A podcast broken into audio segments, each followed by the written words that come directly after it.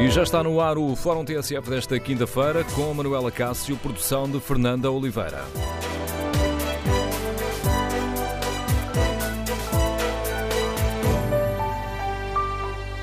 Neste dia de greve dos funcionários das escolas e em vésperas da manifestação nacional de professores, voltamos a falar de educação no Fórum TSF e queremos ouvir a sua opinião.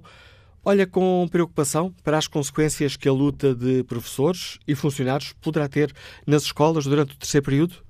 Queremos ouvir a sua opinião. O número de telefone do Fórum é o 808-202-173. 808-202-173. Queremos ouvir a opinião e o testemunho de pais, alunos, professores. Como é que olham para esta conflitualidade? Ontem ficou decidido que o Parlamento vai mesmo debater a contagem integral do tempo de serviço dos professores.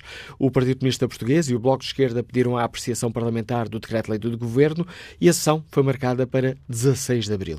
Ora, neste Fórum TSF, queremos ainda saber como é que os nossos ouvintes olham para este debate, o que esperam dos deputados. Gostariam que o Parlamento aprovasse as exigências dos sindicatos dos professores para que sejam contabilizados 9 anos, 4 meses e 2 dias de tempo de serviço? Ou consideram que o Parlamento deve deixar as coisas como estão e, no fundo, deixar passar a decisão do Governo de contar 2 anos, 9 meses e 18 dias? Queremos ouvir a sua opinião. Número de telefone do Fórum, 808-202-173. 808-202-173. Pode ainda participar neste debate escrevendo a sua opinião no Facebook da TSF e na página da TSF na internet. Em tsf.pt temos ainda o inquérito que convidamos os nossos ouvintes a responder. Perguntamos se estão preocupados ou preocupadas com as consequências da luta dos professores. 55% dos alunos que já responderam a este inquérito responderam sim, estão preocupados com as consequências desta luta, 45% não estão preocupados. Queremos, no Fórum TSF, ouvir a sua opinião. Recordo o número de telefone, 808-202-173. 808-202-173. Bom dia, Sra. Secretária de Estado, Alexandra Leitão. Bem-vinda ao Fórum TSF. Com que perspectiva é que o Governo encara o deste debate, dia 16 no Parlamento, que no fundo pode forçar o Governo a fazer o que não queria fazer? Bom, muito bom dia. Antes de mais dizer que aquilo que nós esperamos do debate, naturalmente, é o que na Assembleia da República resultar. O que nós temos que reafirmar é que o Governo negociou durante mais de um ano com os sindicatos, fê-lo sempre avançando na sua posição inicial. A partir do momento em que nós, em novembro de 2017, assinámos uma declaração de compromisso em que admitíamos, em que nos comprometíamos a mitigar o efeito do período do congelamento, a partir do momento, repito, em que em novembro de 2017 assinámos uma declaração de compromisso em que assumíamos mitigar o efeito do congelamento, foi isso que fizemos. Mitigámos o efeito do congelamento, devolvendo 2 anos, 9 meses e 18 dias, que correspondem a 70% do escalão, de acordo com uma lógica que tem um racional que foi já subejamente explicado. E é este ponto que nós temos sempre que salientar. A partir daqui o Governo fez o seu trabalho, o Governo fez essas negociações e fez este avanço significativo. Vai permitir que muitos professores, em função da sua carreira específica, progridam mais do que uma vez no ano de 2019. A partir daqui, naturalmente, a Assembleia da República é outro órgão de soberania que seguirá e que tomará a deliberação que entender tomar. Mas o Governo fez o seu caminho, chegou a um significativo avanço relativamente àquilo que era o seu ponto de partida, porque antes da declaração de compromisso o ponto de partida era não haver nenhuma recuperação e, portanto, está, como diz na declaração de compromisso, mitigado o efeito do congelamento. Diga. E a perguntar... Não, acrescentaria apenas... Acrescentaria apenas que não estamos todos, se calhar o povo português farto deste braço de ferro de quem é mais intransigente, não poderia contudo deixar de dizer que o Governo foi até onde entendeu que responsavelmente pode ir e gostaríamos de ter sido acompanhados pelo mesmo tipo de abertura da parte dos sindicatos. Sendo certo que, como salientou, a Assembleia da República é o outro órgão de soberania, mas não receia o Governo de sofrer uma derrota no Parlamento? Vamos lá ver, o Governo nesta matéria fez o avanço que já fez, que já referi, não, enfim, já todos penso que isso é uma mensagem que já está passada e demonstrada. Nunca atuou com reserva mental, repito, aquilo que nós sempre dissemos foi que negociaríamos para mitigar o efeito do congelamento e foi isso que fizemos, mitigar o efeito do período de congelamento dentro daquilo que eram os limites de responsabilidade para com as futuras gerações. E foi isso que fizemos. Se o Parlamento entender fazer coisa diferente, nos limites daquilo que são também as suas competências legislativas e no respeito pelo que está orçamentado e pela norma travão, pois isso naturalmente nós veremos qual será o desfecho e o Governo, a atuação futura, pois eu não posso prever, porque também não sabemos ainda o que é que vai acontecer na Assembleia da República. Mas será de certa forma uma derrota se os deputados aprovarem a revisão do Decreto-Lei do Governo? Vamos ver, sempre que há uma apreciação parlamentar no uso das suas competências próprias, a Assembleia pode manter, alterar, fazer cessar a vigência. O Governo aprovou o Decreto-Lei, independentemente do acordo dos sindicatos, como sabemos fê-lo, independentemente do acordo dos sindicatos, para que a mitigação do efeito do congelamento pudesse ocorrer. Se aprovámos este diploma, é porque entendemos que era o máximo até onde podíamos ir. Se for outro entendimento da Assembleia da República, pois naturalmente o Governo, sem prejuízo e dentro dos limites também da competência da Assembleia da República, no quadro em que se move, dignadamente no quadro constitucional em que se move, o Governo, nessa medida, tem a consciência de que fez o que podia ir. Se a Assembleia da República fizer mais do que isso, teremos que analisar, repito, dentro dos limites dos poderes constitucionais de cada órgão de soberania. O Governo está preocupado com os efeitos que a eventual continuação de luta dos professores, também a luta dos funcionários das escolas, que hoje estão em greve. Está preocupado com o facto de com as consequências que estas lutas poderão ter no desenvolvimento normal do terceiro período? Bom, naturalmente que o Governo está sempre preocupado que se possa garantir a tranquilidade nas escolas e designadamente no fim do ano letivo, que é um momento importante de avaliação, enfim, de continuação da aprendizagem, mas de avaliação importante para o mais de 1 milhão de alunos que todos os dias entram pelas nossas escolas. E, portanto, obviamente estamos preocupados e a acompanhar de perto. Queremos, naturalmente, que se possa chegar ao fim do ano letivo respeitando o direito que os alunos têm à sua escola, à sua avaliação, em tranquilidade, e queremos que esse direito seja respeitado. Naturalmente, também há direitos laborais, de manifestação, de greve, que também têm que ser respeitados. É a compatibilização entre esses dois direitos que compete em cada momento ao Governo monitorizar, acompanhar e tentar fazer. Portanto, seria, obviamente, da minha parte,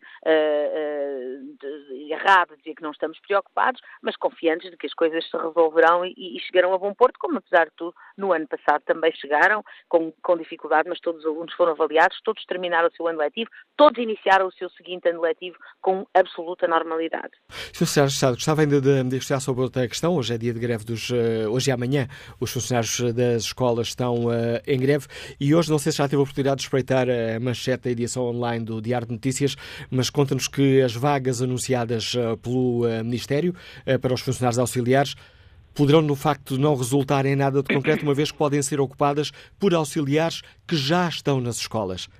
Pode ser assim? Ora bem, vamos lá ver. Um concurso, quando é aberto, não pode limitar o seu universo a um tipo de pessoas ou outro tipo de pessoas. Isso violaria a lei. Quando se abre um concurso, um aviso para um concurso, não se pode dizer só podem concorrer estes ou só podem concorrer aqueles. Agora, o que queria dizer é o seguinte. Primeiro, há um grande número desses assistentes operacionais que antes eram precários, que estão a ser desprecarizados, que já foram, na sua grande parte, desprecarizados em concursos do PrevPAP. E o PrevPAP é um processo notável que vai acabar com a precariedade de um conjunto enorme de assistentes operacionais e outras carreiras que estão nas escolas e noutros serviços da administração pública. E o que nós vamos pôr neste aviso, que eu estou em condições de dizer que começarão a chegar às escolas amanhã e segunda-feira, é que o PrevPAP corre, permitam-me usar esta expressão simplista, corre numa pista à parte. quem está no quadro do PrevPAP não vai a estes concursos. Logo aí temos um conjunto de pessoas que seguirão a sua pista própria, permitam-me usar novamente esta expressão. Por outro lado, de entre aqueles assistentes operacionais que não foram ao PrevPAP, a grande maioria desses assistentes operacionais são assistentes operacionais que, apesar de serem suportados pelo Ministério da Educação do ponto de vista dos seus salários, são despesa do Ministério da Educação, são contratados pelas autarquias, quer porque são do primeiro ciclo, quer porque são no âmbito dos contratos de execução e dos contratos interadministrativos. E esses têm o seu vínculo próprio à sua autarquia.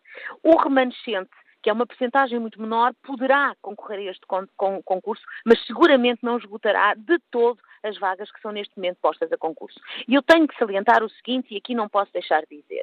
Em 3 anos e meio de governação, entraram nas escolas portuguesas 3.000, enfim, depois destes 1.000, que agora vai ser, já foi aberto o concurso e os avisos chegarão às escolas, ou já foi delegado a competência e os avisos chegarão às escolas amanhã e segunda-feira, depois destes 1.000, teremos em 3 anos e meio, terão entrado nas escolas portuguesas 3.500 assistentes operacionais a mais. Eu tenho muita dificuldade em compreender a veemência dos protestos quando um governo, em 3 anos e meio, coloca 3.500 assistentes operacionais a mais nas escolas, quando, ao mesmo tempo, faz um processo, repito, exigente e bem-sucedido de desprecarização dos mesmos.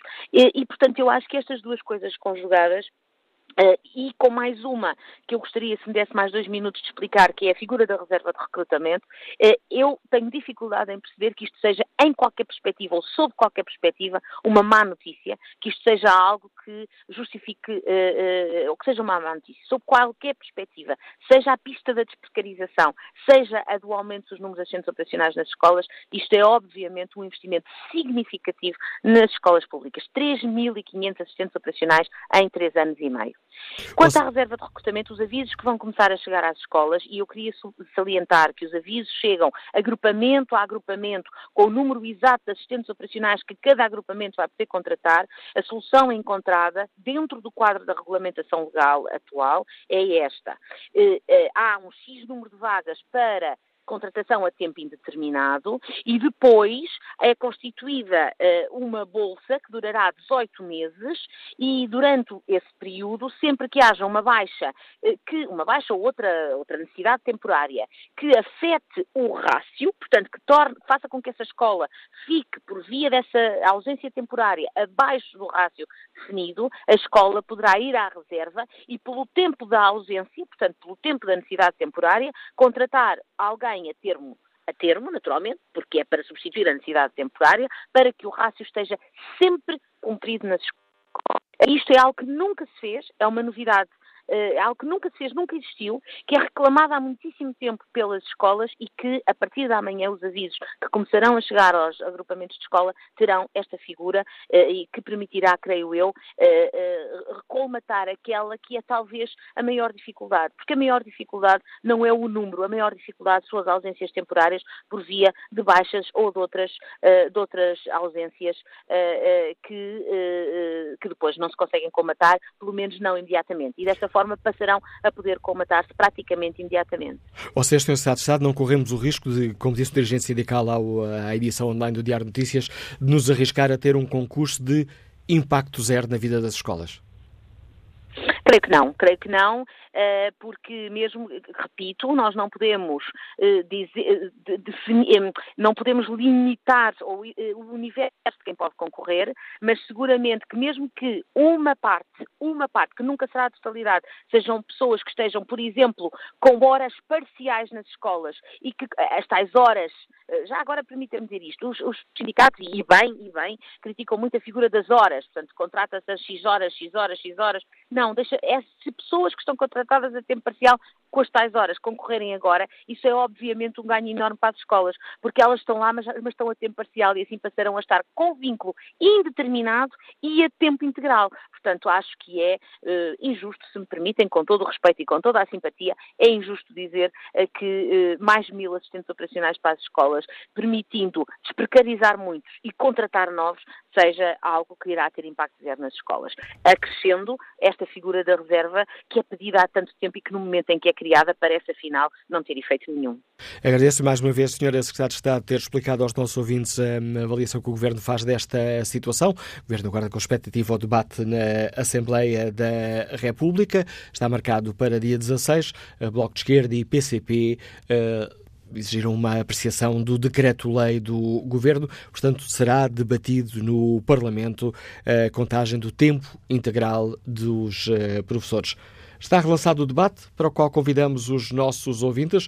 Olham com preocupação para este aumento da conflitualidade. Hoje é dia de greve, hoje e amanhã, dia de greve dos funcionários das escolas.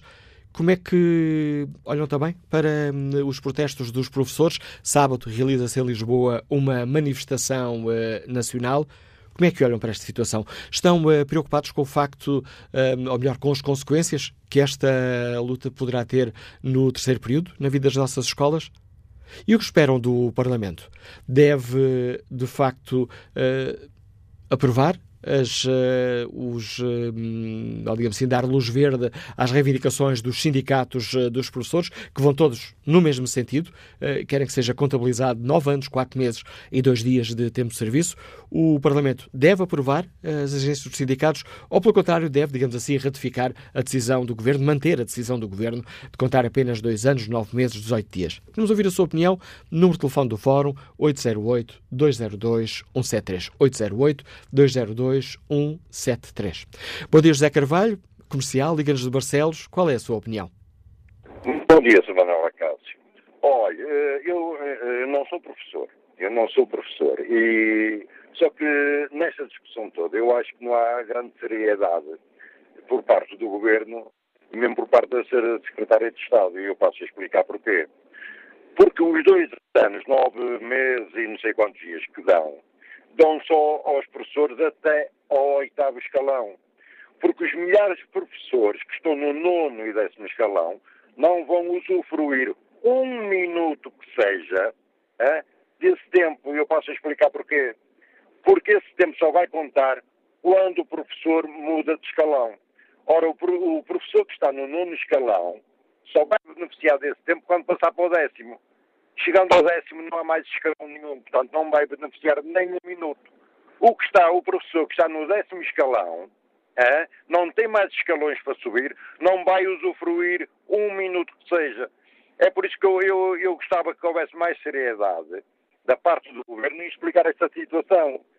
Se o Governo realmente só dar os 2 anos, 9 meses e não sei quantos dias, só vai beneficiar os professores que estão até o 8º escalão, então, para que houvesse equidade, davam esse tempo aos professores que estão no 9º e no 10º em tempos de reforma. Isso é que era seriedade, porque o Governo, e eu até estou a falar à vontade porque estou na linha de pensamento do PS e voto do PS, só que acho que não está a ser tudo dito. Lançaram a farpa para a opinião pública dos 2 anos, não? E claro, a opinião pública, o público em geral, não sabe destes pequenos pormenores e até diz, e se calhar com alguma razão, até 2 anos, 9 meses, até já é bom, já é alguma coisa, pois é, mas há milhares de professores que não vão ser beneficiados um minuto que seja desse tempo. E, portanto, era preciso que houvesse mais seriedade nas coisas que se dizem, porque não é tudo verdade aquilo que o Governo diz. Obrigado. Os no 9º e 10º escalão não vão beneficiar um minuto que seja desse tempo. Obrigado, José Carvalho, pela sua participação neste Fórum TSF. Volto a espreitar aqui o inquérito que fazemos aos nossos ouvintes. Perguntamos se estão preocupados com as consequências da luta dos professores. 51% dos ouvintes responde sim, 48% não. Os restantes não têm uma opinião formada sobre esta questão. Manuela Mendonça participa no debate online com esta opinião. Alerto para o que se passa hoje em muitos países europeus que enfrentam uma grave crise de recrutamento de professores qualificados. Há dezenas de milhares de professores em falta na Alemanha, na Suécia, na Dinamarca, na Holanda, onde em algumas zonas a semana letiva já só tem 4 dias. Ou em Inglaterra, onde já se ganha um concurso para lecionar matemática no ensino secundário, tendo apenas como habilitação académica o ensino secundário completo. O que é que isto tem a ver com a discussão do fórum de hoje? Pergunta Manuela Mendonça e a seguir responde: tudo.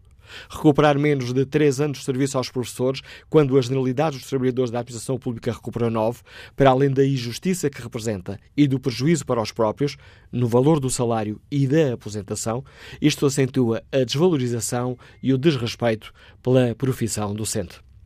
Bom dia, Mário Nogueira. Bem-vindo ao Fórum TSF, dirigente da FENPROF. Tem sido o porta-voz das reivindicações dos 10 sindicatos dos professores que têm negociado com o Governo. Mário Nogueira, com que expectativa encara o debate no Parlamento? Acredita que será aceita a exigência dos professores? Olá, bom dia. Eu, sobre a exigência dos professores, eu gostava de dizer que o que os professores exigem é uma coisa tão simples como esta: respeito e consideração. As pessoas só exigem respeito e consideração. E um governo que não respeita os seus professores é um governo que não está a preparar, como deve, o futuro do país. E é o que este governo está a fazer. Ou seja, este desrespeito e desconsideração. E nós só exigimos respeito. Como dizia quem mandou o mail anterior, o respeito pelos professores passa por tratar os professores como são tratados, como é tratada a generalidade da administração pública em Portugal, que é contar o tempo de serviço que esteve congelado. Respeito pelos professores do continente é tratar como na região autónoma da Madeira e na região autónoma dos Açores, que colegas nossos, alguns daqui, que conhecemos, famílias até de outros colegas de cá que estão lá, que é contabilizar o tempo que esteve congelado. Portanto, respeito pelos professores é não discriminar os professores, por exemplo, simplesmente porque trabalham no continente. Respeito pelos professores é considerar aquele que foi o tempo de trabalho. Nós não estamos a exigir mais salário, não estamos a exigir melhor carreira, não estamos a exigir nada que não seja aquilo que as pessoas fizeram, o seu trabalho. Só isso. E que os professores, como disse há pouco também um colega meu, que estão no 8º, no 9º ou no 10º, possam, para efeitos da aposentação, beneficiar de um tempo que já não vão recuperar, que já os penalizou, porque a sua pensão já vai ser afetada pelo facto de terem estado a ganhar menos do que deveriam e com cortes de 10% durante 7 anos, e era o mínimo de respeito que se poderia ter, era que esse tempo que não é recuperado na carreira pudesse ser, por exemplo, para despenalizar a aposentação. Para se ter ideia, um professor que tenha hoje 60 anos e que já trabalhou os 40, que está obrigado a trabalhar para efeitos de vida contributiva, para efeitos de aposentação, se tiver 60 anos de idade, tem um corte na sua remuneração mensal de 53%, com fator de sustentabilidade e as penalizações de idade. E estes professores que já têm a pensão afetada por terem ganhado menos, não têm direito também a, pelo menos para este efeito, poderem despenalizar, até porque o nosso país precisa de rejuvenescer o corpo docente. Nós temos 12% de professores com mais de 60 anos. Só temos 0,2% até aos 30 anos. 60 vezes mais professores com mais de 60 anos do que até 30 anos. 50% dos professores têm mais de 50 anos. Então não era uma boa oportunidade para deixar sair os mais velhos e rejuvenescer e refrescar o corpo docente das escolas. Mas não deixa. O que o Governo fez, ao contrário do que se disse no início, a Sra. Secretária de Estado, não foi contar 2 anos e 9 meses aos professores. Foi roubar 6 anos e meio de trabalho e de vida dos professores, de vida profissional. O que o Governo se comprometeu em novembro de 2017 não foi a mitigar coisa nenhuma. O que se comprometeu na Declaração de Compromisso, e por isso estivemos reunidos até às 5 da manhã, foi até que isso ficasse escrito no compromisso, foi a recuperar o tempo de serviço dos professores.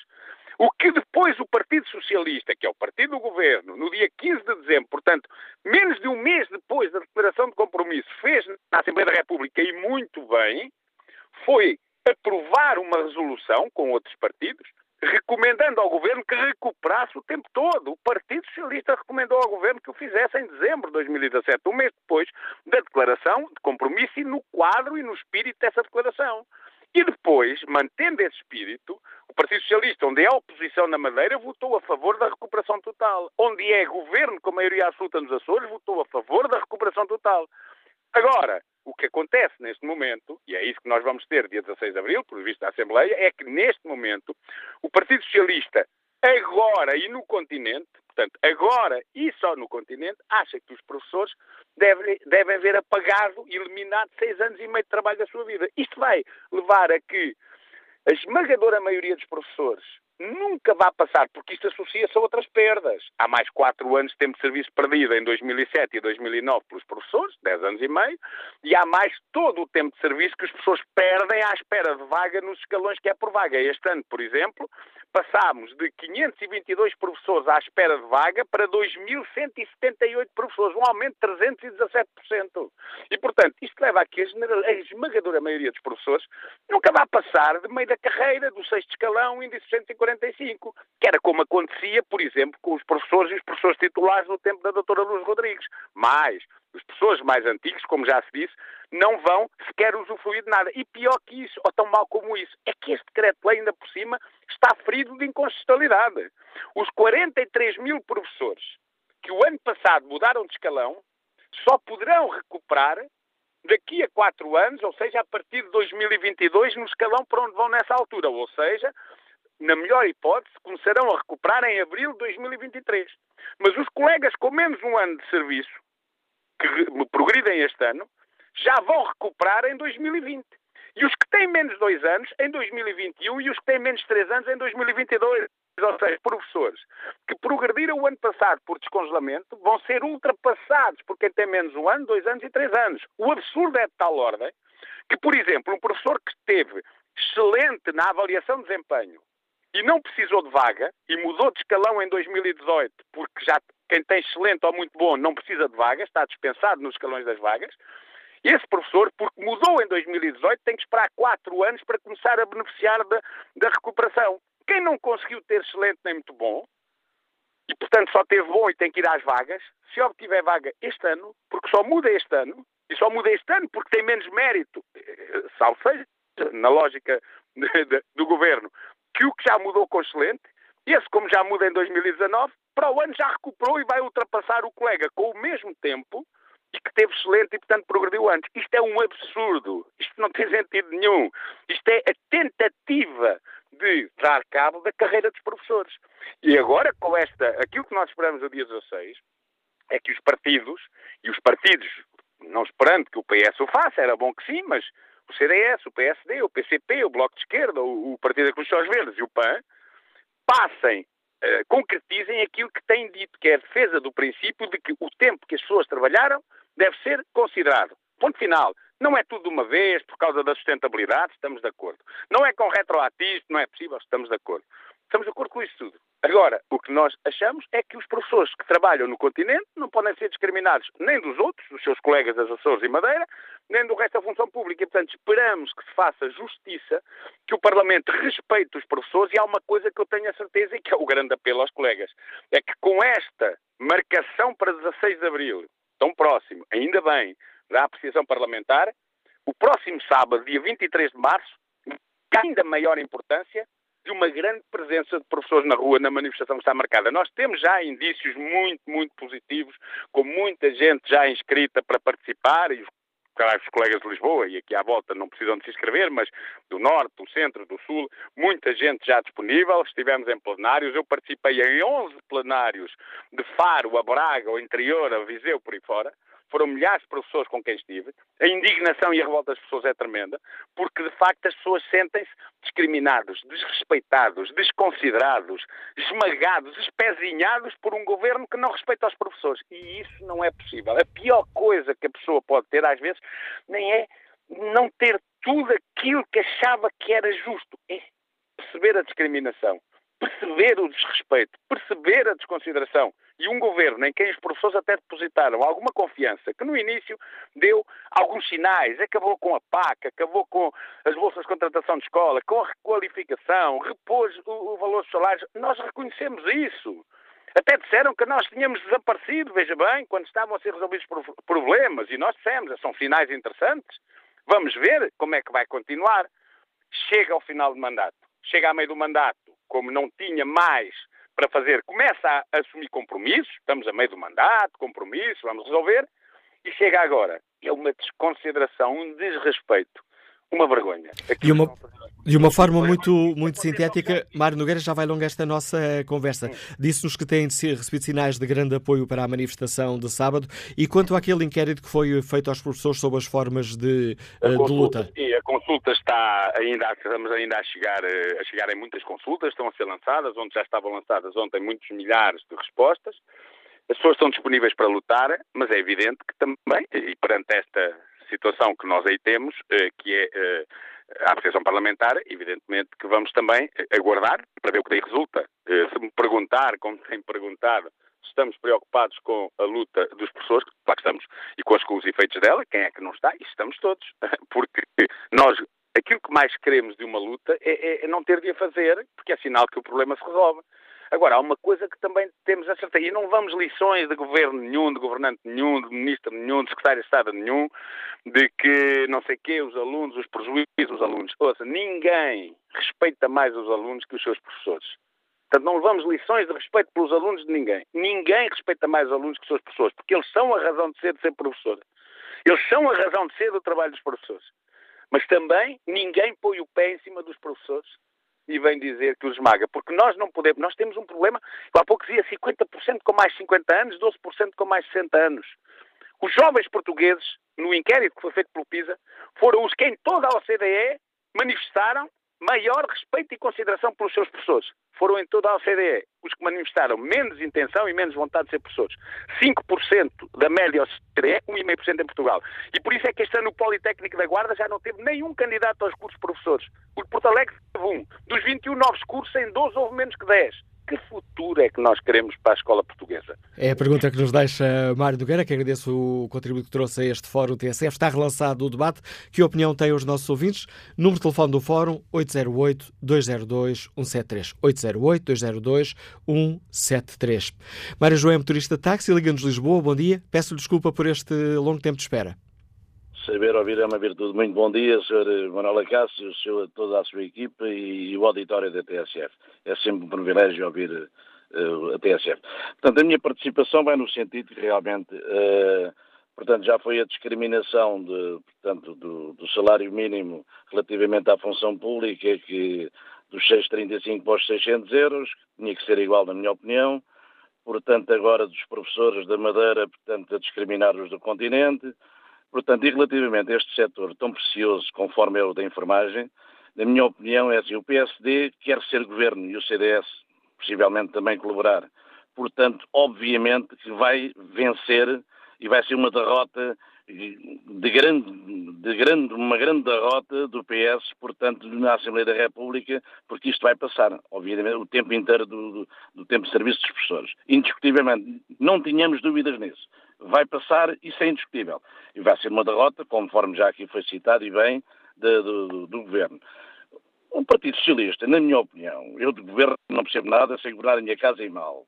Mas, na minha opinião, não pode ser aquela chapa 5, mas deve dizer, ou dão metade, por exemplo, e dão o resto em aposentação. Tem que haver um bom senso de ambas as partes, dos sindicatos e da parte do governo, mas que não prejudiquem a classe do professor. Isso é que é crucial. Portanto, deve haver uma negociação em cima da mesa, olhos nos olhos, que, desde que não prejudiquem os professores. Não há dinheiro, vamos saber se há ou não dinheiro na realidade. O PSD, o CDS, os governos que apoiam, os partidos que apoiam o governo, vamos verificar. Há ou não há dinheiro? Isso é muito importante saber. Não é conversa de café. Precisamos saber se há. Se não há, então vamos meter em cima da mesa outra negociação. Como, por exemplo, vamos repor, por exemplo, agora metade, por exemplo, e dar o resto em apresentação, por exemplo. A proposta que nos deixa o Mário João, que agradeço também o importante contributo que trouxe aqui ao Fórum TSF. Bom dia, Sr. Deputado Ana Mesquita, bem-vindo ao Fórum TSF. O Bloco de Esquerda pediu a apreciação parlamentar do decreto-lei do Governo, o que, aliás, o Partido Comunista, peço desculpa, o que propõe o PCP em concreto para esta questão. Bom dia. O PCP, o que vai propor na Assembleia da República, por via do agendamento da apreciação parlamentar que fez ontem na Conferência de Líderes e ficou agendado para dia 16 de abril, é efetivamente proceder à contabilização integral que servisse para efeito de progressão nas carreiras, neste caso dos professores, porque o decreto-lei que foi publicado a eles diz respeito. O que vamos propor é uma solução de aproximação àquilo que já está em prática na região autónoma da Madeira, sem desperdiçar, evidentemente, aquilo que são já os anos propostos pelo decreto-lei do Governo, portanto, 2 anos, 9 meses e 18 dias, fazer a restante contabilização do tempo de serviço de forma faseada, evidentemente, para aqui também dar correspondência àquilo que foi a negociação feita com os sindicatos de professores e, inclusivamente, também aquilo que foi um abaixo-assinado entregue na Assembleia da República, com mais de 60 mil assinaturas de professores, a exigir que a Assembleia da República procurasse uma solução idêntica àquela que existe na região autónoma da Madeira e a aplicasse no continente, até para garantir que há aqui alguma harmonização do que existe ao nível nacional. Temos uma outra preocupação que decorre de uma enorme falha deste decreto-lei do Governo, que é a possibilidade de ocorrência de ultrapassagens por parte de docentes que, com menos tempo de serviço, da forma como as regras estão estipuladas, possam passar à frente no escalão de outros com maior antiguidade. Procuraremos também intervir nesta questão, com certeza, porque é muito preocupante, aquilo que consideramos é que na Assembleia da República estão reunidas as condições para resolver um problema que o Governo, neste momento, não está a querer resolver e enveredou por uma margem de conflito para com todos os professores que nós consideramos inaceitável e incompreensível. E aqui há que dizer uma questão e que ela fique muito clara. Não se trata de pagamento de retroativos, não é exigir dinheiro do salário mensal que ficou por ganhar nestes anos todos que estão para trás, é pelo contrário, é ter em conta o tempo que foi trabalhado para haver um reposicionamento na carreira, para que a carreira prossiga normalmente e para que os professores também consigam, obviamente, ao fim de vários anos e tantos anos de trabalho, de desgaste profissional, de burnout, de sobrecarga de trabalho, terem direito a uma pensão de aposentação digna e que reflita aquilo que foi o seu trabalho ao longo da carreira. E obrigado, Sra. Deputada, por explicar aos nossos ouvintes a posição do Partido Comunista Português, que agendou para dia 16 este debate, a reapreciação do decreto-lei do Governo sobre a contagem de tempo de serviço dos professores. Bom dia, Nuno Miguel, é gestor de Gandos Lisboa. Bem-vindo também a este debate. Qual é a sua opinião? Bom dia. Tenho que ser rápido, que isto está a acabar a primeira parte. Eu quero acrescentar àquilo que disse o professor Mário Nogueira e o senhor que falou a seguir, não vou repetir. Vou só dizer que o professor Mário Nogueira demonstra que, efetivamente, os sindicatos de professores têm o argumentário bem explicado, eu ouvi com atenção, têm toda a legitimidade nos argumentos que têm, sobretudo, a questão da discriminação é, efetivamente, uma atitude que revolta muitas pessoas, sejam os professores ou noutra situação qualquer. Eu digo isto porque acho que lhes vai dar ainda mais força para continuarem, digamos, a exigir a totalidade do tempo de trabalho, que têm toda a razão. O que eu queria acrescentar ao que disse o professor Mário Nogueira e o senhor que falou a seguir, é que o Governo já tem dado a desculpa que não tem dinheiro, mas por outro lado também não se quer comprometer, não quer deixar compromissos de valores para os governos futuros. Eu recordo que em relação a outras situações, obras públicas, hospitais, dívida à Europa, etc., o Governo assume muitos, ou tem assumido já, muitos compromissos que efetivamente vão passar para os futuros governos, seja do PS ou de outro partido qualquer. Portanto, isso é uma falsa questão, é uma desculpa de mau pagador. Outra situação que me preocupa, como pai de 4 alunos, em idade escolar, é efetivamente a repercussão negativa que isto tem nos jovens, porque se houver greves no terceiro período e se o Governo não chegar a acordo com os professores, é muito provável que haja greves sucessivas no terceiro período e isso, sobretudo, prejudica os alunos, peço desculpa, porque os alunos vão ficar com matérias por dar. Matérias essas que, mesmo que passem administrativamente, essas matérias vão-nos fazer falta no futuro. Obrigado pelo seu contributo para este debate, Nuno Miguel. Vamos retomar o Fórum TSF já a seguir ao Noticiário das 11. Vamos retomar o Fórum TSF com a edição de Manuela Cássio e produção de Fernanda Oliveira.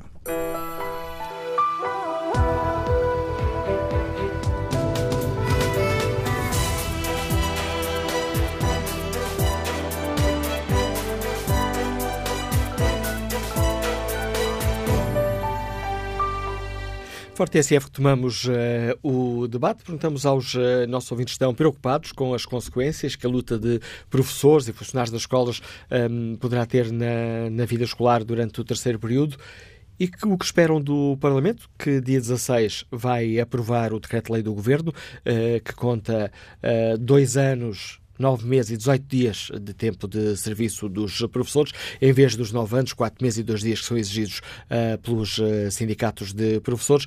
E perguntamos aos nossos ouvintes o que esperam do Parlamento. Deve aprovar as exigências dos sindicatos? Deve manter a decisão do Governo? Na página da TSF na internet, no inquérito que fazemos, perguntamos aos nossos ouvintes se estão preocupados com as consequências da luta dos professores. 58% dos ouvintes responde sim, 41% tem opinião contrária. Gilberto Garcia Silva participa no debate online com esta opinião. Não obstante o direito à greve, preocupo-me enquanto pai. Parece-me agora um pouco intransigente esta greve, uma vez que algo já foi conseguido com justiça e será justo também dar algum tempo para que o Estado cumpra na íntegra o tempo remanescente. Mas, acrescenta Gilberto Silva, existe um velho ditado que diz: não há cozida à portuguesa sem farinheira, nem greve da função pública que não seja à sexta-feira. Esta greve teria mais projeção se os professores se apressassem nas escolas e não promovessem as aulas. Aqui, hoje, greve, o ouvinte está aqui a referir a greve dos professores, mas não há greve dos professores, é greve dos funcionários auxiliares. Retomamos este debate com o contributo da deputada social-democrata Margarida Mano. Bom dia, senhora deputada, bem-vindo ao Fórum TSF. Que posição tem o PSD sobre a questão que será debatida dia 16? É de manter o decreto-lei do Governo ou de alterar? Bom dia, Manuela Cássio. Bom dia a todos os ouvintes. O PSD, naturalmente, vê com muita apreensão a situação que foi criada e que foi criada pelo Governo e foi criada, nomeadamente, desperdiçando a oportunidade de uma forma séria ter negociado com todas as partes uma solução para o problema que criou. Nós achamos que a educação é um pilar central do futuro de Portugal, enquanto alavanca para a competitividade do país, enquanto formação das pessoas, num mundo cada vez mais exigente e tecnológico, e, portanto, achamos que, naturalmente, que os desafios que são enfrentados pelos docentes das escolas públicas num clima de desinvestimento crónico e desrespeito têm que ser entendido como uma... Tem que ser algo que requer a atenção de um governo sério. Portanto, achamos que, de facto, não foi sério. Os argumentos de justiça e equidade entre carreiras gerais e especiais apresentados pelo Governo no diploma é falacioso e, portanto, naturalmente que nós vamos prestar a maior atenção ao processo que vai ser iniciado. Naturalmente também que as apreciações parlamentares pedidas pelos dois partidos que têm governado o país são também elas bastante curiosas, porque, no fundo, se esta situação existe e está tal como está, é porque os países que apoiaram o governo na governação nos últimos 3 anos assim o permitiram. E, portanto, o PS não se identifica naturalmente com as posições de motivos e os motivos que estão subjacentes às apreciações parlamentares, mas o PSD vai, de uma forma responsável, ser coerente no Parlamento com aquilo que tem sido a sua posição, que é uma posição de que a contagem do tempo é justa, de que é preciso assegurar a sustentabilidade e, portanto, de que é preciso fazer escolhas. E, neste sentido, nós entregaremos amanhã um pedido de apreciação parlamentar para estarmos no debate que vai começar no dia 16 de forma consistente com a nossa posição. E que pedido de apreciação parlamentar será esse, senhora deputada? O pedido da apreciação parlamentar é, no fundo, a manifestação de que queremos apreciar o diploma e de que iremos fazer uma proposta, como os restantes partidos, que também ainda não apresentaram as suas propostas, no debate parlamentar e no Parlamento. E que proposta, em que sentido irá essa proposta do PSD, senhora deputada? Essa proposta será, naturalmente, oportunamente divulgada. Aquilo que lhe posso dizer é que é uma proposta onde a contagem do tempo toda é considerada como justa e, portanto, será claramente uma proposta que não vai ou não assume a posição do governo de uma contagem que nos parece absolutamente falaciosa do período que está subjacente ao decreto-lei, mas que naturalmente garanta a sustentabilidade das condições, quer do país nos próximos anos, quer do sistema educativo, que é para nós o mais importante, isto é, estamos neste processo de forma responsável pelos docentes, pelos professores, mas sobretudo, e porque eles são, digamos, fundamentais para os cidadãos de futuro, e portanto é o processo da educação no futuro que nos preocupa. Pensamos que dificilmente se conseguirá, digamos, atuar nas várias frentes que é preciso atuar e onde este governo se demitiu completamente, em termos de avaliação, em termos de carreiras, em termos de formação de docentes, dificilmente se conseguirá atuar para o futuro sem encontrar uma solução para este problema criado por este governo. A proposta do PSD poderá ir no sentido do que foi aprovado na Madeira e nos Açores? Essa é uma boa pergunta para colocar, não ao PSD, mas ao governo, porque assim, o governo Portugal... Eu estou a perguntar a proposta do PSD, não a proposta do governo, por isso é uma pergunta para o PSD. Não, eu não vou fugir. A questão é que o governo da Madeira deve ser comparado ao governo do continente e é curioso como as abordagens foram tão diferentes.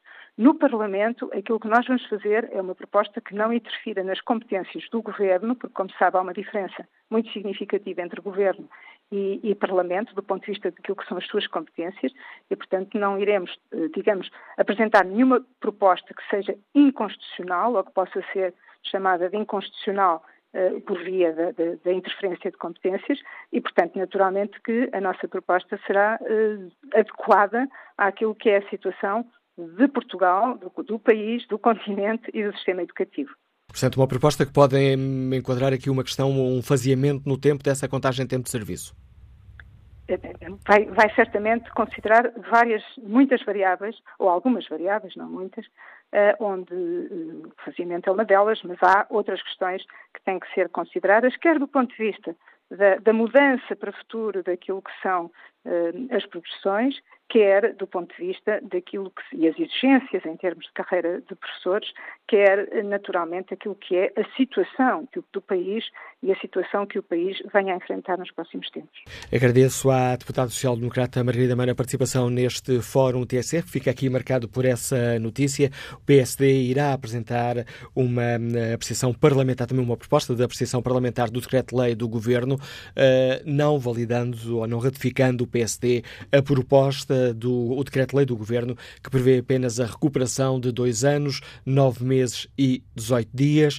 O PSD, tal como acabámos de escutar, a avançar com outra proposta, o que significa que começam a reunir-se aqui os ingredientes para que a posição do Governo possa ser derrotada na Assembleia da República, perante o pedido de apreciação parlamentar já apresentado pelo PCP e pelo Bloco de Esquerda, agora também o PSD a apresentar um pedido de apreciação parlamentar do decreto-lei do Governo. Fica assim, então, é em cima da mesa a possibilidade de, no Parlamento, ser alterada esta proposta do Governo. Retomamos a opinião destes nossos ouvintes. Bom dia, professora Alexandra Nunes, liga-nos do Porto. Qual é a sua opinião? Olá, bom dia. Antes de mais, obrigada por me darem a oportunidade de participar.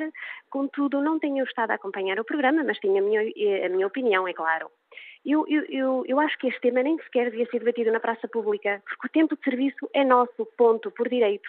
Trabalhamos, descontamos, trabalhamos imenso, trabalhamos em condições que são impensáveis, escolas onde não há materiais, escolas onde as persianas não sobem, escolas onde não há educação dos alunos, não há educação dos pais, enfim. Portanto, penso que o Governo deverá dar-nos o tempo de serviço, que é nosso por direito, e penso que o Governo não se devia preocupar com a sustentabilidade do país se não houvesse tanta corrupção.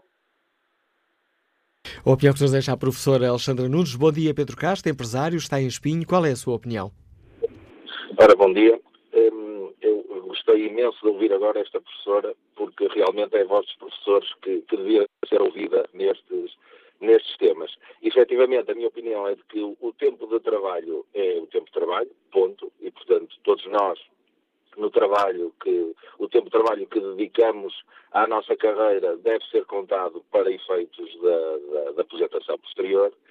Agora, o que me incomoda é que estes temas, além de serem colocados na praça pública com a participação, no meu entender, e aí é uma crítica que faço até à própria TSF, com demasiado tempo de antena para os sindicalistas e os porta-vozes destes sindicatos que vociferam ódio nas suas palavras e um chorrilho de números e de confusões que apenas permitem confundir a opinião pública com requisições, com reivindicações umas atrás das outras. E eu, sinceramente, aquilo que gostava era que parássemos um bocadinho e começássemos a aprender a fazer contas neste país, que é uma coisa que eu acho que continuamos a não fazer, e aliás se os professores aprenderem, os professores de matemática, ajudarem os colegas a fazerem as contas sobre a carteira de recursos que o país tem disponível, certamente vamos perceber que não é possível pedir tudo de uma vez. E não é possível pedir tudo de uma vez porque agora estamos a pedir para o tempo ser de 9 anos e não sei quantos meses, recuperado. A seguir já ouvi há pouco aquele senhor que representa os professores e que ninguém sabe se alguma vez foi professor ou se deu aulas, que é o senhor Mário Nogueira. Toda a gente conhece a televisão e gostava de saber o que é que ele fez na vida, além de ser sindicalista. Fala já na aposentação antecipada sem prejuízo para os professores com 60 anos e que têm 40 anos de carreira. A seguir há de ser uma redução do horário de trabalho, depois em vez de trabalharem 8 meses por ano vão querer férias de 6 meses. Portanto, há aqui um conjunto de coisas que temos que parar, temos que aprender a fazer contas e perceber que estamos num país endividado até mais não, um país falido, que continua falido, embora com a ilusão que as Fitch e que a Standard Poor's dizem que a nossa dívida já não é assim tão crítica, mas continuamos falidos, com uma crise que está aí novamente à porta e quem está no mundo do trabalho e dos negócios já percebe que ela está a chegar e que vai chegar dentro de muito pouco tempo. Portanto, acho que é preciso aqui alguma razoabilidade e era, no fundo, só esta mensagem que eu gostava de deixar. Muito obrigado. O pedido à razoabilidade nos deixa o Pedro Castro. Bom dia, Ricardo Mota, economista, Liga-nos da Charneca da Caparica. Qual é a sua opinião? Muito bom dia, Alfaro, e obrigado por participar. A minha opinião vai um bocado na senda do ouvinte anterior. Eu considero-me, sempre me considerei uma pessoa de esquerda, seja isso o que for, e o meu pensamento vai na seguinte trajetória. Os professores pertencem a uma classe que são os funcionários públicos. Os funcionários públicos, em relação aos funcionários privados, têm regalias imensuráveis. Não podem ser despedidos. Portanto, os desempregados deste país são todos do setor privado, trabalham apenas 35 horas e os do privado 40, têm progressão automática na carreira porque se recusaram a ser avaliados, têm férias que mais ninguém tem, férias grandes, férias da Páscoa, férias do Natal e os horários que praticam são irrisórios. Eu penso que isto acabaria de vez se os professores ficassem ponto, permanecessem 8 horas dentro do local de trabalho e dentro dessas 8 horas que lá estariam, então dariam as aulas que estão negociadas, mas ao mesmo tempo assistiriam os alunos que vão ficando para trás, corrigiriam os pontos, preparariam as aulas nessas 8 horas dentro do estabelecimento de ensino, como todos os funcionários deste país. Perante isso, também considero que, tal como o índice anterior manifestou, os sindicatos são, de facto, o motor das desigualdades deste país. Eu lembro perfeitamente que, aliás, estes sindicatos proliferavam nas empresas, mas, atualmente, apenas dentro do privado, eles não mexem. Mas nas grandes empresas que não eram públicas, lembro da SINAP, da FENPROF, da Sorexfam, da metalúrgica, isso acabou tudo, foi estourado por estes sindicatos que apenas fazem política e são o braço armado de dois partidos ditos de esquerda, que eu gosto, mas fico atrapalhado quando vejo algumas das suas... Portanto, era só isto apenas. A opinião do economista Ricardo Mota. Bom dia, Sra. Deputada Joana Mortágua. Bem-vindo ao Fórum TSF. O Bloco de Esquerda pediu a apreciação parlamentar do decreto-lei do Governo que estabelece a recuperação, a contabilização de 2 anos, 9 meses e 18 dias do tempo de serviço. Gostava que explicasse aos nossos ouvintes o que defende o Bloco em termos concretos para a recuperação do tempo de serviço dos professores. Bom dia, antes de mais. O Bloco de Esquerda apresentou esta apreciação parlamentar porque, em primeiro lugar, temos um compromisso. E acho que esse é o compromisso também da Assembleia da República, porque este já foi também o entendimento maioritário da Assembleia da República, de reconhecer o tempo de serviço aos professores, em uma resolução que foi aprovada no ano passado, e também foi o entendimento em Orçamento de Estado. Portanto, eu acho que nós já estamos a discutir isto há tempo suficiente para que não haja mitos sobre esta discussão. O que está em cima da mesa aqui é que os professores, e atenção, nós estamos a falar dos professores porque são aqueles que são mais avançados nas negociações, elas falharam, mas há outras carreiras especiais, que envolvem, por exemplo, a polícia, que envolvem os enfermeiros, que envolvem um conjunto de setores que tiveram as suas carreiras congeladas, tal como o regime geral da função pública, e que 10 anos depois o governo nos diz que é como se aqueles 10 anos não tivessem existido na sua carreira. E atenção, porque ninguém está a pedir retroativos, o que se está a pedir é que esse tempo seja contabilizado para a progressão na carreira, porque as pessoas estiveram de facto a trabalhar, e aquele tempo contou, elas acumularam experiência, acumularam antiguidade, foram avaliadas ao longo daquele tempo. Ao contrário do que disse aqui um senhor anterior, todos os funcionários públicos são avaliados e as progressões não são automáticas. Mas as pessoas cumpriram esses requisitos e agora têm direito a que não haja uma década apagada. No caso dos professores é particularmente grave, como noutras carreiras especiais. Porquê? Porque não é só uma questão salarial. A questão da progressão na carreira também conta para as colocações dos professores. E, portanto, quem tem mais antiguidade, quem está melhor colocado na carreira, depois também tem a possibilidade de se mover melhor nos concursos e, portanto, para além da questão, obviamente, salarial, nós temos professores que estão há 10, 15 anos a ganhar o mesmo salário de entrada na carreira, pessoas que têm que se deslocar para 300, 400 quilómetros, têm que ter duas casas, têm que ter têm que ter, no fundo, duas vidas e têm que a sustentar e, portanto, nós também temos que olhar para isto com responsabilidade. E dito isso, Sr. Deputado, em termos concretos, que tempo de recuperação e como é que esse tempo deve ser recuperado? Bem. Nós sempre dissemos que era impossível a recuperação integral do tempo de serviço imediata num só momento. Temos consciência do peso orçamental da medida e, portanto, há um ano e meio que nós andamos a sugerir ao Governo que encontre medidas para fasear por um lado e mitigar por outro o impacto orçamental da medida, sem nunca pôr em causa o reconhecimento do direito ao tempo de serviço reconhecido de forma integral. O que é que nós sugerimos na altura? As escolas hoje em dia têm um problema. Esse problema é o envelhecimento brutal da classe docente. Cerca de metade dos docentes vão se reformar nos próximos 10 anos. Eu acho que as pessoas têm que ter consciência. Nós não temos professores para substituir estes. Há um problema de envelhecimento. Nós devíamos começar já a resolver esse problema.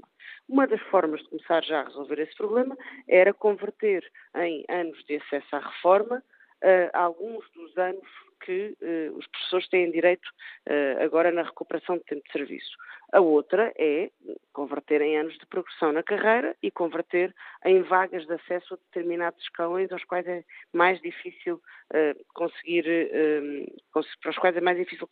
subir. E, quanto ao faseamento, os sindicatos sempre disseram que estavam disponíveis a ver um horizonte que fosse de duas legislaturas, fosse um horizonte até 25, 26. Aqui a questão é que os Açores e a Madeira já conseguiram negociar com os sindicatos. O Governo da República, por alguma razão, que nós entendemos que não é uma razão de responsabilidade orçamental. Não pode ser. Porque, atenção, aquilo que se propunha a este Governo era que devolvesse uma pequena tranche aos professores nesta legislatura e que depois, nas duas próximas, ao longo de uma legislatura e meia, duas legislaturas, uma legislatura, aquilo que fosse negociado com os professores, que fosse devolvendo pouco a pouco aquilo que era devido aos professores. Não há nenhuma irresponsabilidade nesta matéria. O que há é uma devolução ao país, como foi devolvido noutras matérias, como as pensões foram repostas, como os salários foram repostos, como tem havido uma recuperação de rendimentos para todos. Com certeza que não há quem possa ficar de fora e é isso que o Bloco de Esquerda defende, desta recuperação de rendimentos. Se há coisa que o país tem provado é que esta recuperação de rendimentos não fez mal à economia, pelo contrário, fez bem. Faz bem aos serviços públicos, faz bem às pessoas, faz bem à economia. Eu acho que este discurso permanente de que é pelos direitos dos trabalhadores que o país afunda é um discurso que só nos leva a um miserabilismo social que o país não pode ambicionar, não é? À conta desse discurso é que nós tivemos 1 milhão de jovens a emigrar e também por isso, se calhar, hoje não temos professores, já não temos médicos, já não temos enfermeiros como devíamos ter. E agradeço ao deputado Joana Mortágua por explicar aos ouvintes da TSF a proposta concreta do Bloco de Esquerda. Dia 16 será debatida esta questão na Assembleia da República. Já foram apresentados 2 pedidos de apreciação parlamentar do decreto-lei do Governo.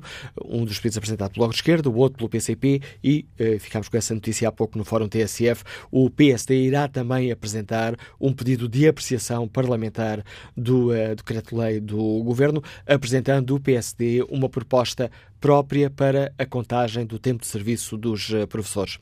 Bom dia, professor Francisco Pinto, ligando-nos de Lisboa. Bem-vindo a este debate. Muito obrigado, agradeço a oportunidade de poder intervir. Estou a falar em nome do SINAP, que é um sindicato com 80 anos de existência e que responde a não docentes e docentes. E gostaria, numa primeira fase, falar sobre a greve dos não docentes que para o dia de hoje e para o dia de amanhã. Aqui temos que referenciar que o caso dos nossos colegas assistentes operacionais e assistentes administrativos continuam baseados em contratos precários, em carreiras cujas funções não estão definidas e também com baixas remunerações. Estas baixas remunerações levam a um esmagamento de remunerações, tendencialmente o ordenado mínimo. Verificamos que, apesar de terem uma carreira e progredirem, serem avaliados, com a subida e bem do ordenado mínimo, estes profissionais estão escalonados em remunerações do ordenado mínimo nacional. Isto é, não importa se têm 5, 10, 15 intentos de serviço, a sua remuneração é uma remuneração idêntica ao ordenado mínimo nacional. Ou seja, temos aqui um processo de empobrecimento e que as pessoas, e neste caso estes trabalhadores, são os parentes pobres da escola, são os parentes pobres do modelo da escola pública. Relativamente aos professores, será dizer o seguinte: continua-se a exigir o tempo de serviço, os 9 anos, 4 meses e 2 dias, visto que os contratos têm que ser cumpridos. Isto é, os governos que estão vocacionados para as pessoas têm que cumprir os contratos que assinaram com esses cidadãos que, por acaso, até pagam impostos, que, por acaso, até foram aqueles que mais sofreram relativamente à crise. E não podemos ter pessoas licenciadas, com mestrado, com avaliação a vencerem remunerações líquidas de 1.040 euros ao fim de 20 anos de serviço. Verifica-se também, como é óbvio, que relativamente se nos cortarem 25% do tempo de trabalho, que são estes 9 anos, 4 meses e 2 dias, em termos de período de reforma, uma redução drástica da própria reforma. E se olharmos para a postura que o Governo tem relativamente ao cumprimento dos contratos, basta ver o seguinte: o Novo Banco vai receber 1.100 milhões de euros, que dividido por 600 mil trabalhadores da função pública, daria um rendimento mensal acrescido de 150 euros. Portanto, é por tudo isto que os professores também vão estar numa grande manifestação no sábado, no Marquês de Pombal, e é por tudo isto que a escola está num processo, infelizmente, de ebulição. É evidente, preocupam-nos os alunos, preocupa-nos esta instabilidade que a escola tem, instabilidade provocada pelo Ministério da Educação e provocada pelas políticas deste atual governo. Agradeço também o testemunho do professor Francisco Pinto, que é o secretário-geral do SINAP, Sindicato Nacional dos Profissionais de Educação, e que nos liga de Lisboa, mesma localidade onde se encontra o engenheiro Mário Menezes. Bom dia. Bom dia. Eu sou filho de professor, já tive no início da minha carreira profissional a oportunidade de exercer essa profissão. Eu penso que os professores têm razão e devem lutar por isso. Vamos ver uma coisa, os professores, eu trabalho na administração pública, os professores, Todos os ordenados à administração pública são baixos, na generalidade, em termos absolutos. Mas em termos relativos, os técnicos da administração pública, dos mais bem pagos, aliás, dos menos mal pagos, são exatamente professores, enfermeiros e médicos. Eu, portanto, sou engenheiro numa Câmara. Eu, há 11 anos, que nós temos um sistema de avaliação chamado SINAP. É uma questão das pessoas procurarem o que é, como é que são feitas as cotas e como é que são feitos os objetivos e como é que é feita a avaliação, como é que se preenchem os papéis, a fingir ou não. Não interessa, não é isso que agora está em causa. Eu há 11 anos que não subo na carreira um cêntimo. Aliás, o ordenado mínimo tem aumentado e eu atualmente já estou a ganhar menos que 2 ordenados mínimos, que era o que não existia quando eu subi de escalão a última vez, em 2008. Portanto, os professores são as pessoas na administração pública, os técnicos menos mal pagos, que ganham razoavelmente bem até esse do topo de carreira. Eu, na altura que estive a dar aulas, um aluno meu virou-se para mim que os pais eram pessoas ao setor, o setor desconta é o ordenado dos meus pais. Portanto, no topo de carreira as pessoas ganham muito bem e ganham muito mal no princípio. Aliás, a educação é muito mal paga. O Estado não investe na educação, daí que o Estado da educação está no que se vê. Agora, infelizmente, eu também não tenho um sindicato, já deixei de ser sindicalizado, já fui de um sindicato da UGT e de outra CGTP, que defende a minha profissão como defende o Mário Nogueira, como defende esse senhor que ligou agora para aí, como agora o Bloco de Esquerda fundou os sindicatos de professores, e também não tenho uma Ana Cavaco, bastonária da minha ordem, que está permanentemente a defender os enfermeiros. Infelizmente não tenho, porque a minha profissão não faz moça nenhuma à sociedade. Se eu fizer greve, não acontece nada. Agora, se um professor fizer greve ou um enfermeiro fizer greve, isso há algum impacto grande na sociedade. E agora faço aqui uma pergunta. Porquê é que esses sindicatos que fazem isso, que é tudo política, agora claro que o PSD vai dar razão aos professores para ganhar esta a opinião das pessoas e provavelmente ganhar pontos para as próximas eleições. Porquê é que os sindicatos, o Estado, não está... Mário Menezes? Assim como cumpre com os brancos ou com as parcerias público-privadas, porquê é que não põe o Estado em tribunal para cumprir os contratos com os cidadãos? Fica a pergunta, estamos aqui com uma audível alguns cortes na ligação telefónica com o engenheiro Mário Menezes, mas fica clara a opinião deste nosso ouvinte sobre a questão que hoje aqui debatemos. Espreito o debate online. João Miguel Gil escreve: o Governo não deve ceder no critério de contagem de tempo de serviço que estabeleceu para todas as carreiras profissionais da função pública, sejam elas as carreiras dos magistrados, dos polícias, dos professores. Por trás desse critério estão razões financeiras, económicas e de equidade, pelo que ceder numa parte implicará ceder no seu todo. Como estará o inquérito que fazemos aos nossos ouvintes? Está na página da TSF na internet. Perguntamos se estão preocupados com as consequências da luta dos professores. 58% dos ouvintes responde sim, 41% tem opinião contrária. Vamos agora ao encontro da deputada do CDS-PP, Ana Rita Bessa. Senhora deputada, bom dia, bem-vinda ao Fórum TSF. Que posição tem o CDS-PP sobre esta questão? Faz sentido manter o decreto-lei no Governo ou alterá-lo? Muito bom dia.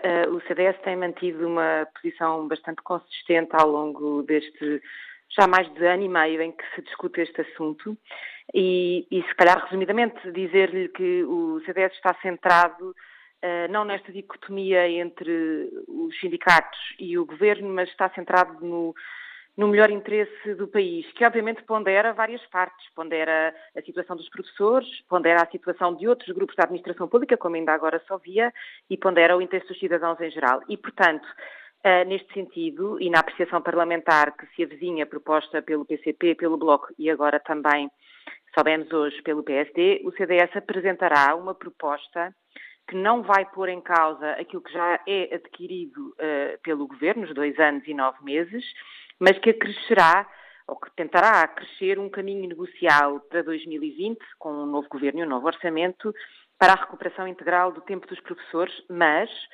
sujeito às condições económicas do país nessa altura e à introdução de outras variáveis na negociação, como sempre temos dito, desde logo as aposentações antecipadas, porque sabemos que há um tema na classe docente, como aliás noutras, o envelhecimento da classe de professores, mas também a questão das carreiras e a questão da avaliação. Porquê? Porque nós estamos à procura de uma solução que seja justa também no contexto de outros grupos da administração pública, como os enfermeiros, para os quais também já há notícias, polícias ou magistrados. Portanto, tem que ser visto, esta questão tem que ser vista no quadro alargado da administração pública.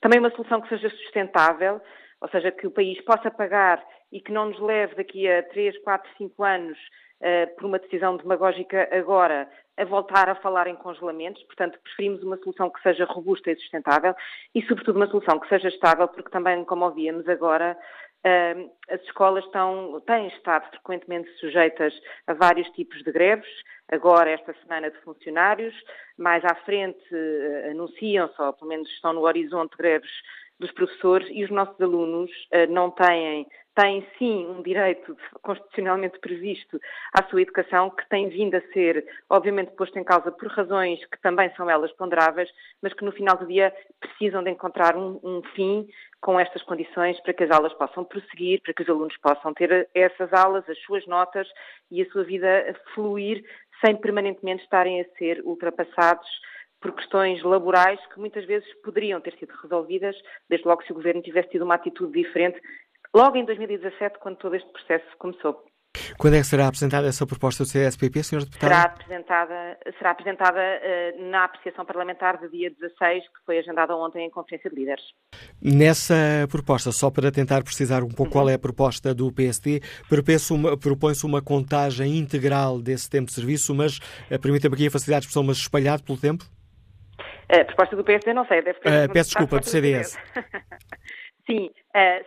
Portanto, a questão é, nós temos uma restrição orçamental, como sabe, para o orçamento de 2019. Existe uma coisa que se chama a norma travão, que nos impede de crescer valor ao orçamento que já está aprovado. Portanto, em 2019 não é possível tomar qualquer decisão que aumente o impacto financeiro e, portanto, o que estamos a dizer é que, a partir de 2020, propomos que seja aberto um novo processo negocial para que se continue a recuperação integral do tempo de serviço, mas que essa recuperação, o ritmo dessa recuperação e a forma dessa recuperação estará sujeito, por um lado, à capacidade económica do país, à restrição financeira do país para o ir fazendo, por um lado, e por outro lado, a que sejam introduzidas nessa mesa negocial outras variáveis, as apresentações à cabeça, mas outras como a própria carreira e o sistema de avaliação, como ainda agora só vi atrás, que é diferente na restante administração pública com o CIADAP, é diferente dos professores e se calhar faz sentido nessa matéria haver alguma convergência. Obrigado, Sra. Deputada Ana Rita Bessa. Fica assim clara a posição do CDS-PP, que dia 16 apresentará uma proposta concreta para o reinício de negociações entre o Governo e os sindicatos, negociações serem retomadas em 2020, tendo em vista uma recuperação integral do tempo de serviço dos professores. José Almeida é professor, já aposentado, de Ganos de Lisboa. Bom dia, qual é a sua opinião? Olá, bom dia, Manuela Cássio. A minha opinião é a seguinte, e vou tentar ser rápido. Só queria referir uma questão de um senhor participante que disse, e eu penso que ele disse isto por ignorar o que é a vida de professor, que disse que os professores deviam picar o ponto. Eu só quero dizer, ao senhor, que os professores picam o ponto de hora a hora. E só quem não sabe o que é estar numa escola com alunos, às vezes cheios de problemas, é que pode exigir de um professor que tenha que estar 8 horas na escola. Agora, 3 pontos para ser... A Manuela Cássio, estou a ouvir aqui uma interferência, não sei se é daí. Mas estou a ouvi-lo bem. Ouvi também o ruído de fundo, então, mas estamos a ouvi-lo de forma nítida. Ótimo. Só queria referir 3 questões para além disto que eu já disse. Logo o primeiro ouvinte disse que os professores que estão no topo da carreira, ao contrário do que o Governo diz, não beneficiam nada da medida da recuperação dos 2 anos, 9 meses e 18. Claro que não beneficiam, porque quem está no topo da carreira não tem que beneficiar, porque já chegou ao topo da carreira. Esta questão do tempo que não é contabilizado integralmente tem a ver essencialmente com a progressão em termos de vencimento e não com chegar ao topo da carreira, porque isto conta para a apresentação.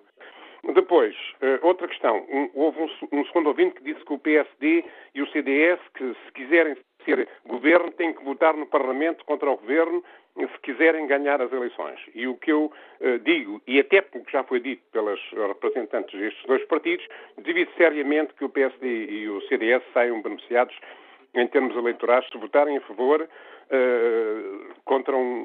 desta medida que eles verdadeiramente e no íntimo não defendem.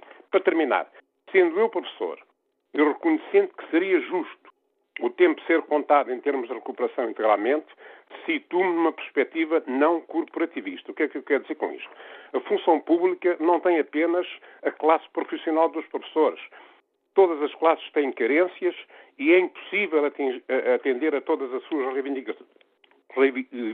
reivindicações. E mesmo para terminar, revejo-me a este propósito nas declarações de Paulo Trigo Pereira, que é um deputado que inicialmente era do PS, mas agora está na categoria de independente, que considera que o país não tem ainda condições e necessita de mais alguns anos para entrar na normalidade e satisfazer algumas reivindicações salariais da forma integral. Manuela Cássio, muito obrigado. Agradeço também o seu contributo, professor José Almeida. Vamos agora ao encontro do Sequeira, dirigente da Federação Nacional dos Trabalhadores em Funções Públicas, é o responsável pela área de educação. Os trabalhadores estão hoje em greve. Artur Sequeira, gostava de começar por lhe perguntar, por lhe pedir, no fundo, uma primeira avaliação aos efeitos concretos desta greve. Está sim? Bom dia, Artur Sequeira. Perguntava-lhe, primeira questão para iniciarmos aqui esta nossa conversa, que dados tem o sindicato sobre os efeitos concretos da greve de hoje? Os dados que temos é que estamos a ter como a adesão esperada, dentro da expectativa do primeiro dia. Estamos muitas escolas fechadas a nível de todo o país, desde o básico ao secundário, a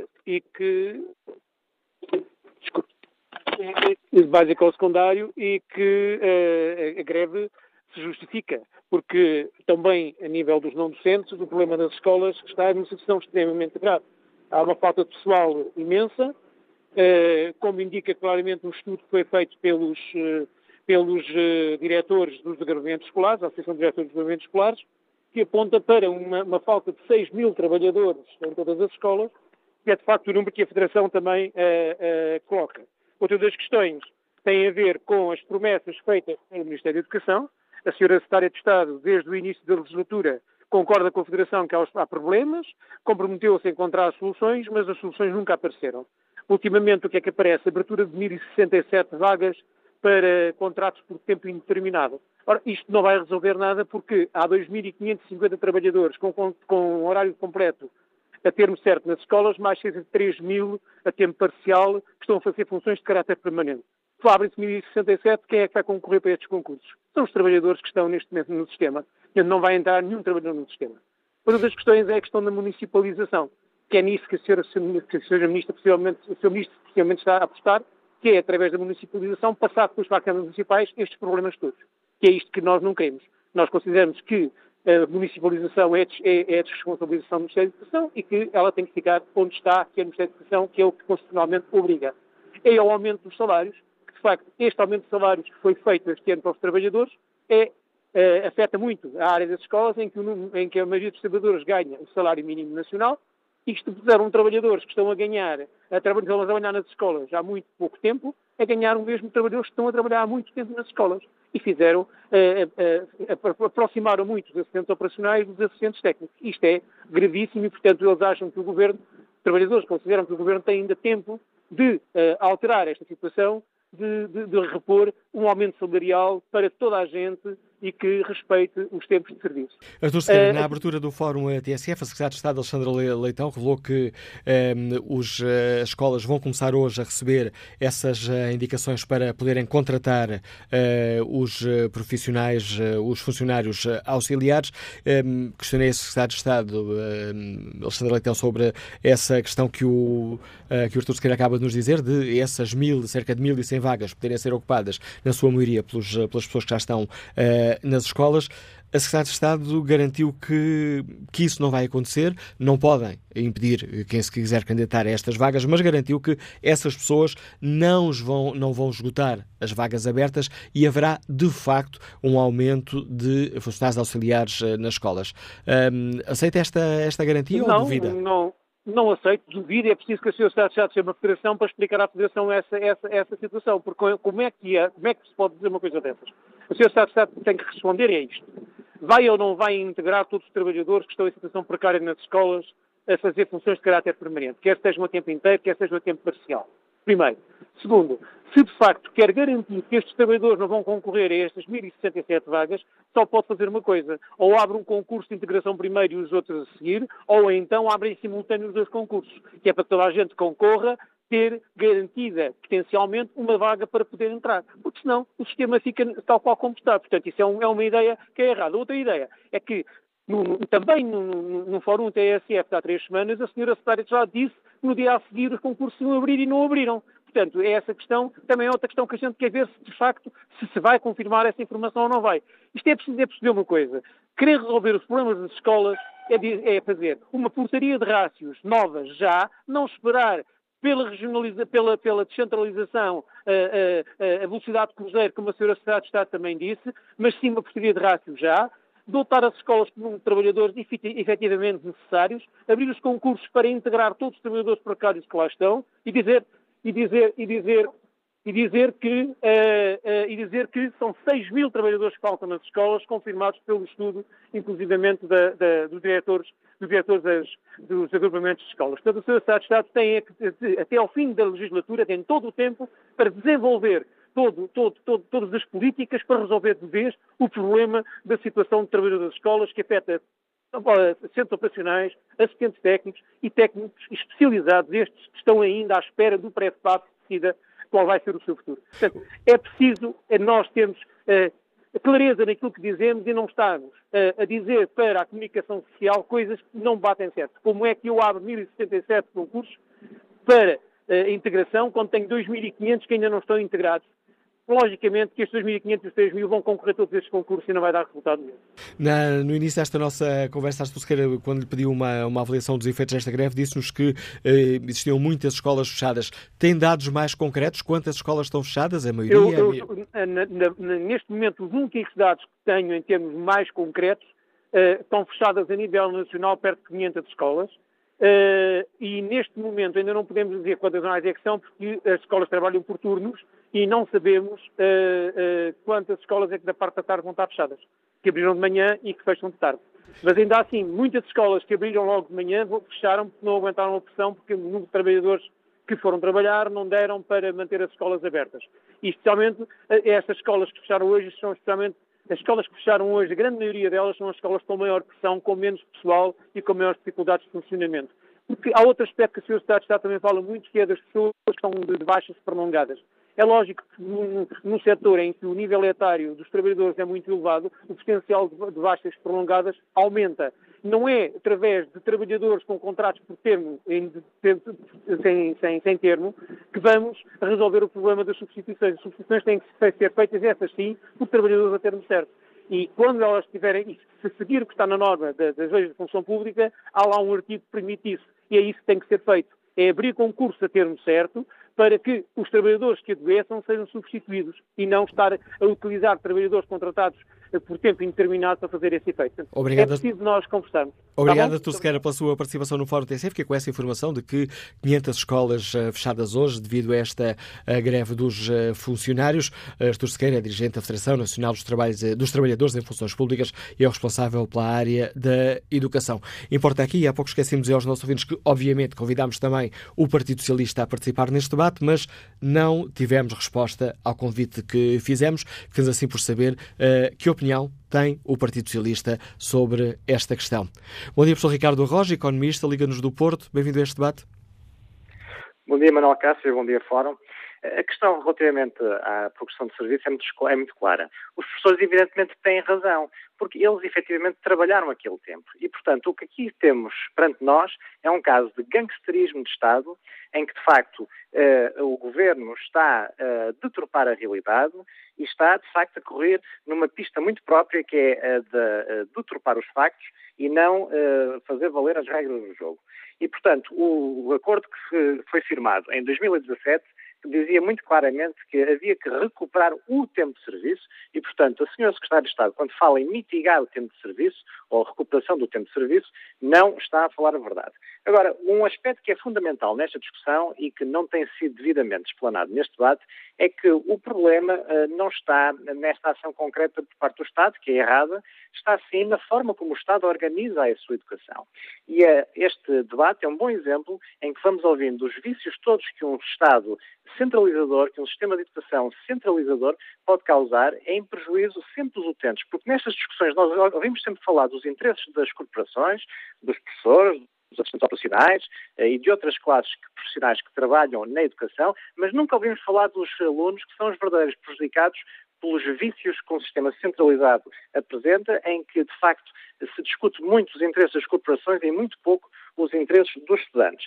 Evidentemente, num sistema descentralizado, que é aquilo que a Iniciativa Liberal propõe, nós teríamos ampla possibilidade de ter escolas que pudessem escolher os seus profissionais, que pudessem avaliar os seus profissionais, pudessem compensar o mérito, pudessem avaliar quem era um bom ou um mau profissional, em que as carreiras estivessem associadas a critérios de mérito e não a critérios burocráticos que depois, obviamente, são torpedeados pela primeira entidade que deveria fazer valer as regras do jogo, que é precisamente o Estado. E isto leva-me à última questão. Há pouco havia um ouvinte que perguntava porquê é que os sindicatos não colocam o Estado em tribunal, por uma simples razão, porque se forem colocar o Estado em tribunal, vão permanecer nos tribunais administrativos durante 3, 4, 5 ou 6 anos, e isso revela mais uma vez o ponto com que eu iniciei esta minha intervenção, que é precisamente, temos em Portugal um Estado que é gangster na forma como lida com os cidadãos e, infelizmente, o Estado não é um fim em si mesmo, o Estado é um meio de ação comum através do qual os cidadãos se organizam para prestar determinado serviço público. O serviço público não precisa de ser prestado desta forma centralizada, pode ser descentralizado, pode ser feito através de contratos de associação e de contratos de autonomia, mas nada disto é feito. E nada disto é feito porque, obviamente, interessa quer a uns e a outros a manutenção deste status quo. Agradeço o contributo do economista Ricardo Arroja, que nos liga do Porto. Ricardo Arroja, que é o cabeça de lista do Partido de Iniciativa Liberal às eleições europeias. Bom dia, Carlos Condes. Está reformado. Liga-nos do Cacém. Qual é a sua opinião? Está-me a ouvir? Em boas condições, pelo menos por enquanto. Olha, eu não concordo com o que dizem certos professores a dizer que pensam nos alunos, porque não há greves cirúrgicas quando põem os alunos privados das suas aulas. Portanto, eles não pensam nos professores, nos alunos, antes pelo contrário. O que os professores precisavam era de ter uma formação suficiente para evitar muitas vezes violência nas escolas, porque têm de ter formação e empatia, porque as violências muitas vezes são derivadas aos professores não terem o mínimo de formação. Por outro lado, o governo também devia pensar em arranjar as escolas, que muitas vezes sobem nas escolas. Há anos que os alunos não têm condições suficientes, passam frio nas escolas, não têm condições absolutamente nenhumas. E, por outro lado, as aulas deviam ter entre 12 a 15 alunos para que o ensino fosse mais eficiente. E não têm. Têm muitas vezes 20 e 30 alunos. Muitas vezes têm, às vezes, professoras a darem as terceiras e quartas classes simultaneamente. Portanto, o governo devia olhar para essas coisas. Há anos que as crianças não têm condições nas escolas e os professores deviam ter formação suficiente para evitar as violências. Muitas vezes dão castigos exagerados, não sabem dar os castigos adaptados às circunstâncias. E cá, assim, claro, também o contributo do Carlos Conde, que agradeço a participação no fórum. António Oliveira participa no debate online com esta opinião. Os trabalhadores do Estado, neste caso os professores, não podem nem devem exigir os retroativos dos anos da crise, pois não são diferentes dos outros. Trabalhadores do setor privado, que sentiram muito mais no dia-a-dia, milhares foram despedidos, esses cortes nos salários e nas pensões. E conclui António Oliveira com uma pergunta: já se imaginou ou imaginaram se agora os trabalhadores do privado fossem unidos e fizessem greve para exigir o que perderam durante a crise? Quanto ao inquérito, que está na página da TSF na internet, 59% dos ouvintes estão preocupados com as consequências da luta dos professores.